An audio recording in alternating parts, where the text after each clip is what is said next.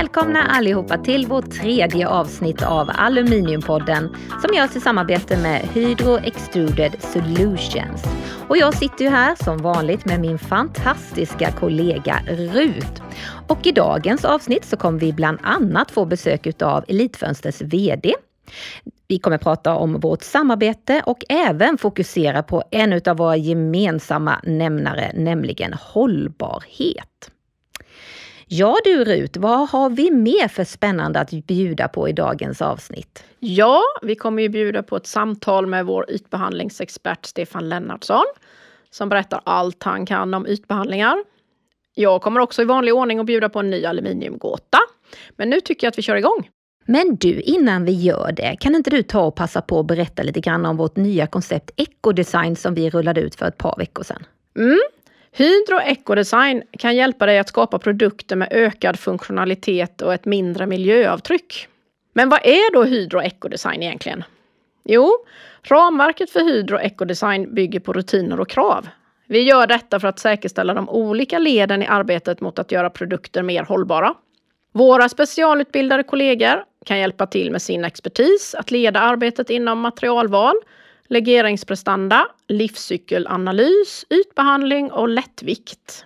Men hur kan då Hydro EcoDesign gynna dig? Jo, du får stöd från våra experter i utvecklingen av grönare lösningar som är redo för den cirkulära ekonomin. Du får aluminiumlösningar från Hydro med koldioxidavtryck som är lägre än normen och eller högre återvunnet innehåll, längre hållbarhet och bättre prestanda. Du får ett säkert material som uppfyller internationella normer och regler. Du kan uppnå bättre resultat i hållbara produktcertifieringsstandarder, koncept som cradle to cradle och miljöanpassade system för grön byggnation. Du deltar i en idéprocess för att utveckla innovativa lösningar med adderade funktioner med fokus på cirkulär ekonomi.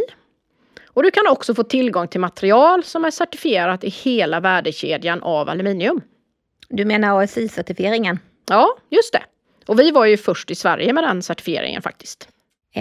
Väldigt intressant koncept måste jag säga. Jag ser fram emot att följa det här.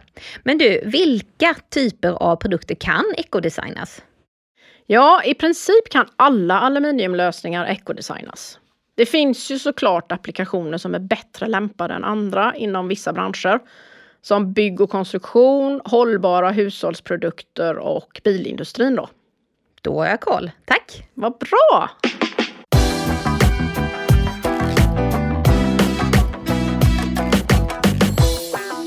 Med oss här i studion idag har vi Jonas Härnborg som är vd på Elitfönster. Varmt välkommen till Aluminiumpodden.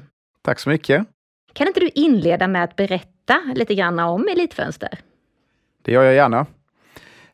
Man kan säga att Elitfönster är ju ett framgångsrikt fönsterföretag med rötterna här i Småland och vi har ju verksamheten kvar här idag i Vetlanda och Lenhovda. Vi startade redan 1924 i Lenhovda, fast då hette det ju Elitsnickerier istället. Sen 1996 så gick man samman med Myresjöfönster här i Vetlanda och som bildade kan man säga det moderna Elitfönster så som det ser ut idag då, med huvudkontor här i Vetlanda. Vi är en del av Envido-koncernen som är noterat på börsen och är, kan man säga, norra Europas ledande fönster- och dörrleverantör i alla fall. Ja, så kan man säga. Kort och koncist. Kort och koncist. Ja. Hur många är det som jobbar egentligen på Elitfönster? Ja, vi är ungefär 1000 stycken. Det varierar lite mellan 950 upp till kanske 1100 personer beroende på säsong. Måste vara en av de största arbetsgivarna då? Det är det i Vetlanda och Uppvidinge kommun så är vi en av de största arbetsgivarna. Men jag är ju lite nyfiken på dig också Jonas. Kan du berätta lite grann? Ja, men det kan jag göra. Jag blev ju, för det första kan man säga, jag har blivit vd på Elitfönster sedan omstarten, om man får säga så då, 2019. När man valde att förenkla strategin i Inwido och dela upp bolagen i mer lokala bolag igen. Och då tog jag över som vd på Elitfönster. Jag är här från Vetlanda och bland annat så har jobbat, haft olika roller inom Orkla och Itab och Falkambulans, men framförallt så har jag jobbat på Sapa en gång i tiden också då. Där ser man! Så hur länge jobbade du på Sapa då? 7 år. Man kan säga att jag började efter skolan så började jag jobba på Sapa och jobbade där i 7 år. Du har koll på aluminium med andra ord? Lite grann i alla fall. Det låter betryggande. Får jag bara fråga, är den största marknaden Sverige eller vad exporterar ni också? För Elitfönster så är det, man kan säga att nästan vår enda marknad är Sverige. Inwido-koncernen jobbar ju med lokala bolag mot de olika marknaderna. Fönstermarknaden är generellt sett ganska uppdelad med olika standarder och så vidare mot de lokala marknaderna. Vi har en väldigt liten andel export som vi gör. Vi har lite, bland annat till något systerbolag, men det är en förhållandevis liten andel. Häromdagen då så nämnde en kollega för mig att vårt samarbete sträcker sig ju decennier tillbaka i tiden. Det har ju också respekt med sig. Jajamän. Ja, hur ser samarbetet med oss på Hydro ut idag? Ja, men vi har ett aktivt samarbete. Majoriteten utav vårt aluminium tar vi från Hydro idag. Och vi har ett aktivt samarbete också vad gäller produktutveckling och kring hållbarhet och hitta nya. Liksom. Det är inte bara, det är ett sätt att se på produkten, att jobba med produktflödet och för att försöka optimera det även utanför det som är våran kontroll. Och vi även ändra på liksom, förutsättningarna i våran affär för att göra det så bra som möjligt gemensamt då. Så vi kikar på hur vi kan förbättra både våra produkter men också våra flöden. Jättebra. Så ni är med redan i utvecklingsstadiet på aluminiumsidan då kan man säga. Ni sitter ju med den kompetensen vad gäller det, så vi blir ju mer att man gör det tillsammans och så är vi kanske kommer med en idé, kan man göra så här, och sen så faktum är det ju så, vi har ju våran R&D, våran utvecklingsavdelning, så att då ibland så har man finns det en direktkontakt mellan en konstruktör hos oss, mellan en konstruktör hos Hydro till exempel, vad kan man göra, och så utbyter man idéer och försöker komma på bra lösningar för att få så effektiva, både kostnadseffektivt men också naturligtvis energieffektiva fönster som möjligt då. Hur startade samarbetet egentligen med Sapa eller Hydro som vi heter idag? Jag tror att det var när man började jobba med aluminiumbeklädda fönster på början på 80-talet. 1983 så började man med det inåtgående programmet, det som då var Myresjöfönster. Och då började man tillsammans med Sapa. Och sen tror jag det var 1982 i Lenhovda så började man med aluminiumbeklädda fönster på det utåtgående programmet för Elitsnickerier då, eller Elitfönster, och bytte väldigt snabbt till Sapa som leverantör på det. Du nämner ju också att hållbarhet är en mycket viktig faktor för er på Elitfönster, och det är ju ett fokusområde som vi på Hydro också prioriterar väldigt högt. Kan du berätta lite mer om Elitfönsters hållbarhetsprogram? Ja, men det är som du säger, vi båda brinner ju för hållbarhetsfrågan och vi jobbar ju aktivt med det. I grund och botten så vi på Elitfönster, vi brukar säga det att vi ger tillbaka mer än vad det kostar liksom, miljön. Ett fönster, om det liksom är bra gjort. Vi ger tillbaka ungefär 5 gånger så mycket när man byter ut ett gammalt fönster mot ett nytt Elitfönster. Och vi jobbar ju med att driva den här frågan bland annat genom våra konstruktioner då. Som jag sa innan, val av material och även metoder för hur vi producerar, och att konstruktionen i sig är energieffektiv eftersom ett fönster påverkar ju hur energi, eller hur mycket du släpper igenom av värme då till exempel. Så kan du spara energi på det viset, så ger fönstret tillbaka väldigt mycket mer över sin livstid. Men det jobbar vi väldigt aktivt med. Det är ju liksom en av våra absoluta huvudpunkter. Den andra delen är ju våra egna processer. Att vi försöker ha dem, att de är så klimateffektiva som möjligt i förhållande. Nu investerar vi i en ny hyvel. Och då tittar vi på att den ska vara så energieffektiv som möjligt i hur den fungerar och allting annat sånt. Sen jobbar vi då som sagt var aktivt med våra leverantörer, och det är både val av rätt material och hur vi sätter upp dem. Men helst så vill vi också jobba med lokala leverantörer.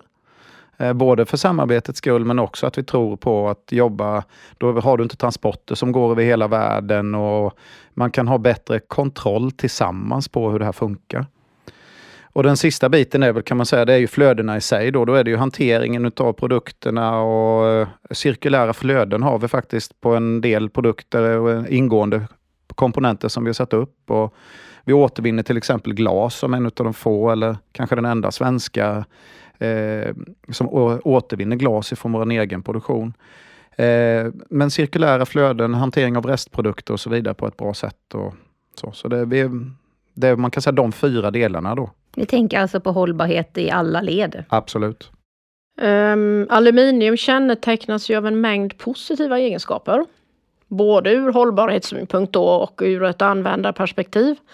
Vad tycker du är den absoluta främsta egenskapen med materialet? Ja, men där får jag säga två faktiskt. Det är svårt att säga en. För två är väldigt viktiga och på ett sätt så hänger de väl ihop. Det ena är beständigheten. Faktiskt. Det används ju allting ifrån liksom marina miljöer. Anledningen till att det sitter på fönster är ju framförallt att det blir underhållsfritt mer eller mindre, och beständigheten är att det ser bra ut och liksom håller länge över tiden. Och den andra biten skulle jag vilja säga, det är ju möjligheten och enkelheten att återvinna det sen. Som gör att, jag menar, har du väl använt och extruderat aluminium och det har kommit så långt i processen, så är det ju ganska enkelt att återvinna det till förhållandevis lite energiåtgång. Så då i den delen så är det väldigt positivt att använda aluminium ur ett hållbarhetsperspektiv. Så de två bitarna tillsammans skulle jag vilja säga är anledningen till varför aluminium är väldigt bra för oss att använda i våra fönster. Mm. Ja, men du, har du några framtidsplaner som du kan avslöja för oss? Ja, absolut. Vi har ju en hel del produktnyheter som kommer att komma i vår. Vi har bland annat, lite mer tekniska lösningar kopplat till fönster som vi kommer att lansera. Jag kan inte vara mer specifik än så, men för det kommer vi vara, så det ska bli väldigt roligt. Sen har vi ju dessutom projekt tillsammans med Hydro. Och det hoppas vi att vi ska kunna, att det ska ge ett spännande resultat framöver. Också mycket med satsning på hållbarhet och så vidare. Så jag hoppas, det tycker vi ska bli spännande. Tusen tack snälla Jonas för att du tog dig tid att medverka här hos oss i Aluminiumpodden idag. Tack själv.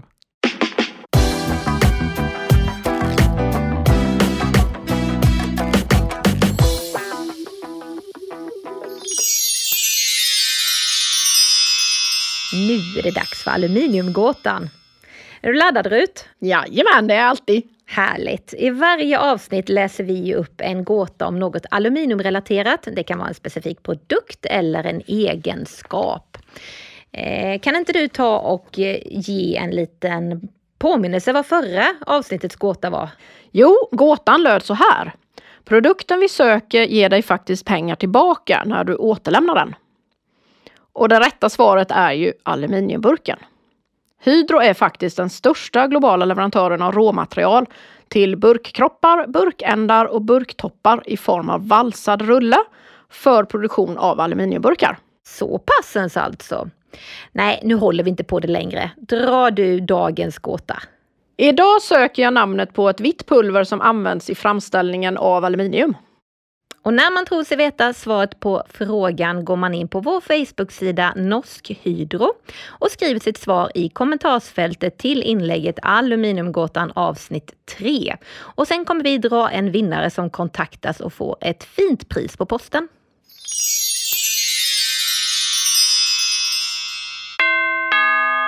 Visste du att aluminium väger bara en tredjedel av vad stål väger? Förutom att aluminium är lättare att hantera i en fabrik eller på byggarbetsplatsen ger aluminiumets låga vikt även minskad energiförbrukning under transporten.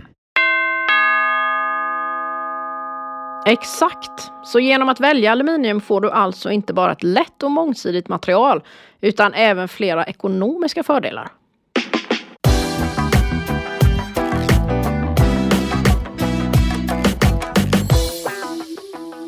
Ytbehandlingar är ett ämne som både intresserar många men också förvirrar många, då det finns väldigt mycket att välja mellan. Vi tänkte att vi skulle ta och bena ut det här idag. Nu är det dags för vår andra gäst, Stefan Lennartson, ytbehandlingsexpert på Hydro. Varmt välkommen in här i studion. Riktigt roligt att du kunde ta och titta förbi oss här idag. Hej, det var roligt för att komma hit. Du Stefan, jag är väldigt nyfiken på dig och din relation till aluminium. Ja, det var så att jag började på dåvarande Sapa 1982. Då var det en lågkonjunktur under den perioden och man hade då vid Arbetsförmedlingen en satsning för ungdomar. Och vi var 15 stycken ungdomar som fick chansen att börja på dåvarande Sapa. Och det finns faktiskt en hel del som fortfarande är kvar, några stycken, sedan dess, den tiden. Det är ju verkligen ett gott betyg. Ja, det är det. Jag började vid pressen och jobbade där ett halvår. Sen så gick jag över till analysering och sen har jag egentligen jobbat med det hela tiden. Jag brukar säga det är det enda jag kan, för det är det jag har jobbat med. Jag kom in på laboratoriet och var där i 16 år. Tog prover i baden och så vidare då. När jag fick frågan att jag skulle vara med som projektadministratör när vi byggde den vertikala analyseringsanläggningen här i Vetlanda. 2008 så började jag på teknikavdelningen då, dåvarande processteknik, och sen har jag jobbat vidare där sedan dess. Det är ett imponerande CV. Mm.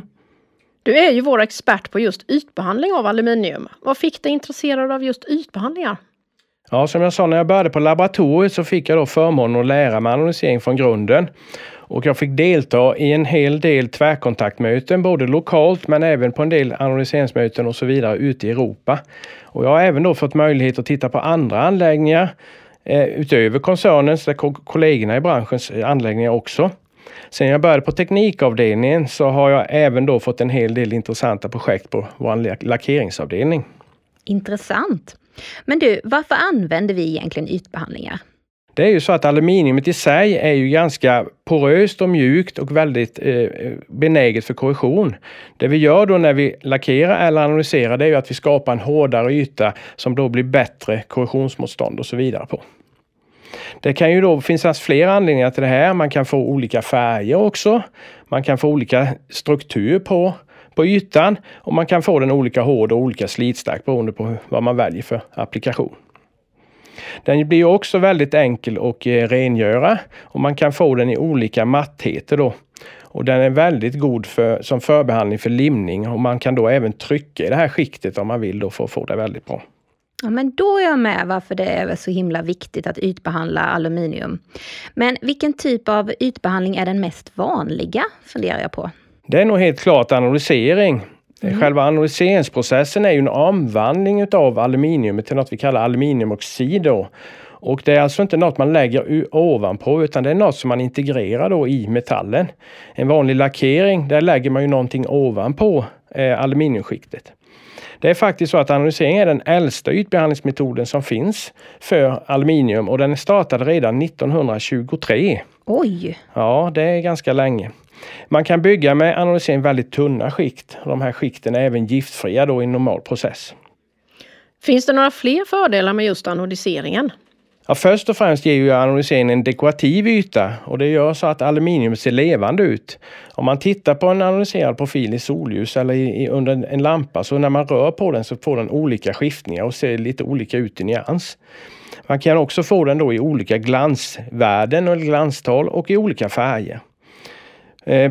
Processen behåller också sitt nyutseende då, så att normalt sett när man inte har analyserat en profil så tar man i den så kan man få fingeravtryck, man kan få lite olja som kan ligga kvar på som ringar och så vidare. Men när man har analyserat den så behåller den detta utseendet. Den är väldigt bra för hygieniskt och smutsavvisande. Man använder den mycket inom sjukvårdssidan då, till sängramar och sånt här då, för att det är lätt att hålla rent. Handstänger till trappor och så vidare då. Den har även då ett elektriskt isolerande skikt då, så att man kan också vara en fördel i vissa lägen. Stefan, du berättade ju att ytskiktet är väldigt tunt. Men hur tunt är det egentligen? Ja, det är väldigt tunt. För inomhusbruk brukar vi säga att vi ska ha det mellan 5 my.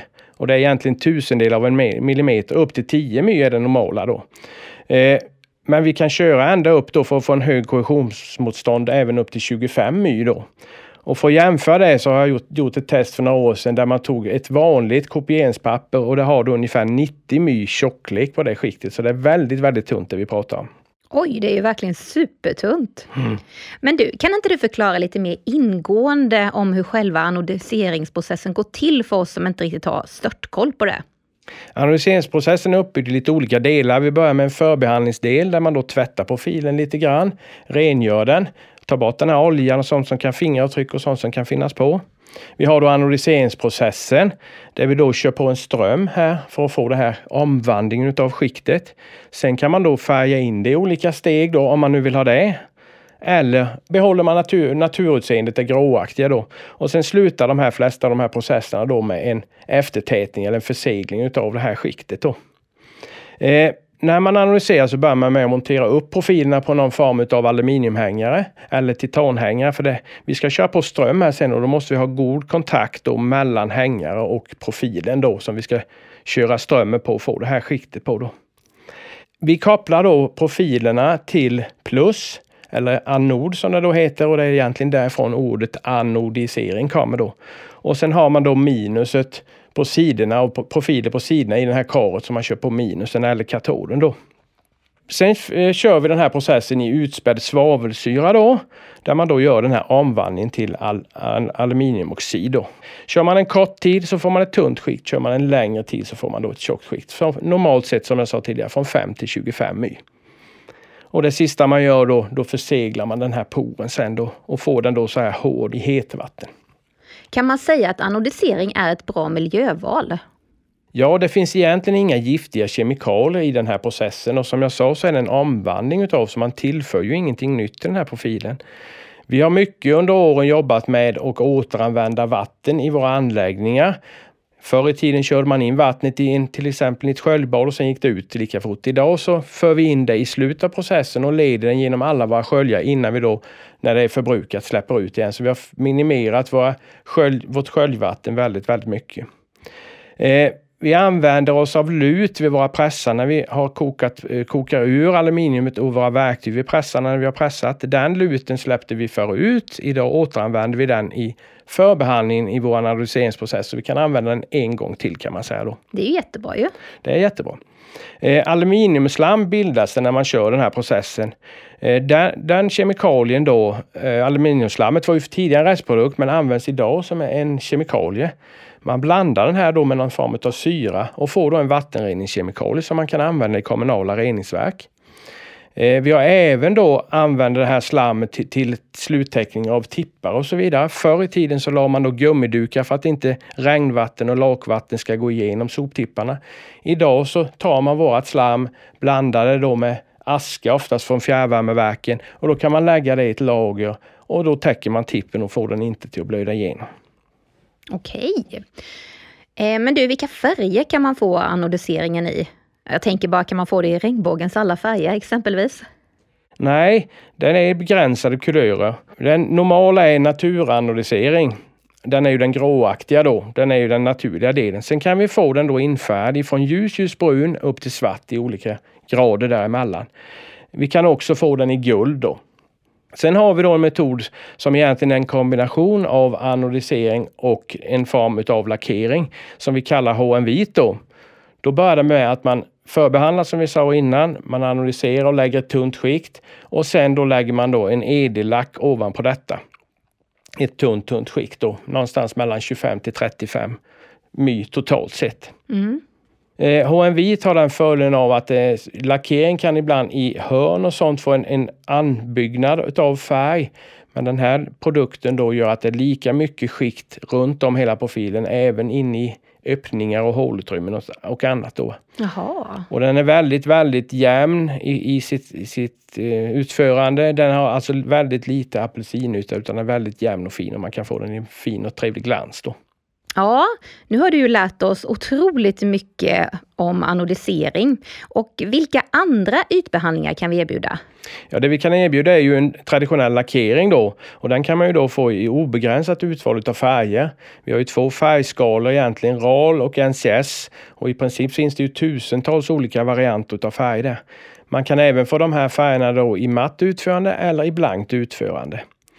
Pulverlackering är också en väldigt bra korrosionsskydd egentligen då också och ger en väldigt fin kvalitet.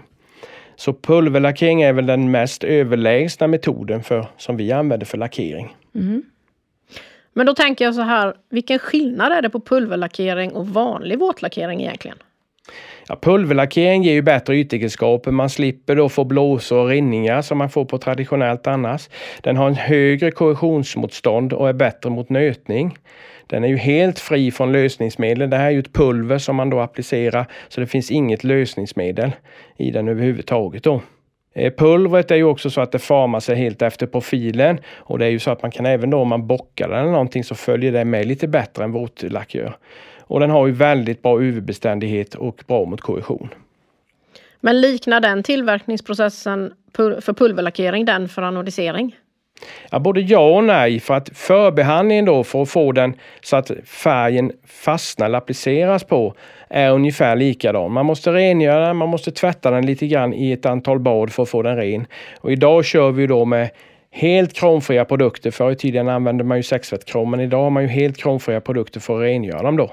Sen efter den här kemiska behandlingen då så lägger man ju på pulvret, applicerar man ju detta pulvret och sen då efter det härdar man det i ugn då. Det är ju det sista man gör. Sen plockar man då ner profilerna igen och då kontrollerar man ju lite kvalitetskontroller, typ tjocklek av skiktet och hur glansen är och då lite övriga kvalitetskontroller. Tack snälla Stefan för att du var med oss här idag i Aluminiumpodden. Ja, tusen tack för att du kom. Det var jätteintressant att lyssna. Tack för att vi kom. Tack, hej hej! Hej då! Men du Rut, det går ju fort när man har roligt. Jaha, ja, det gör det. Innan vi säger hej då, kan inte du ta och avslöja lite grann vad som händer i nästa avsnitt? Jag vet att du brukar göra det väldigt, väldigt bra. Ja, i nästa avsnitt kommer vi bland annat att prata om hållbarhet och våra mer hållbara produktserier Hydro CIRCAL och Hydro REDUXA. Vi gästas av branschorganisationen Svenskt Aluminium och så får du en ny chans att lista ut aluminiumgåtan. Det är ju verkligen ett fullspäckat avsnitt. Mm, det är det. Tack allihopa för idag och tack alla ni som har lyssnat och vi hörs snart igen. Ja, det gör vi. Ha det bra. Hej då. Hej då.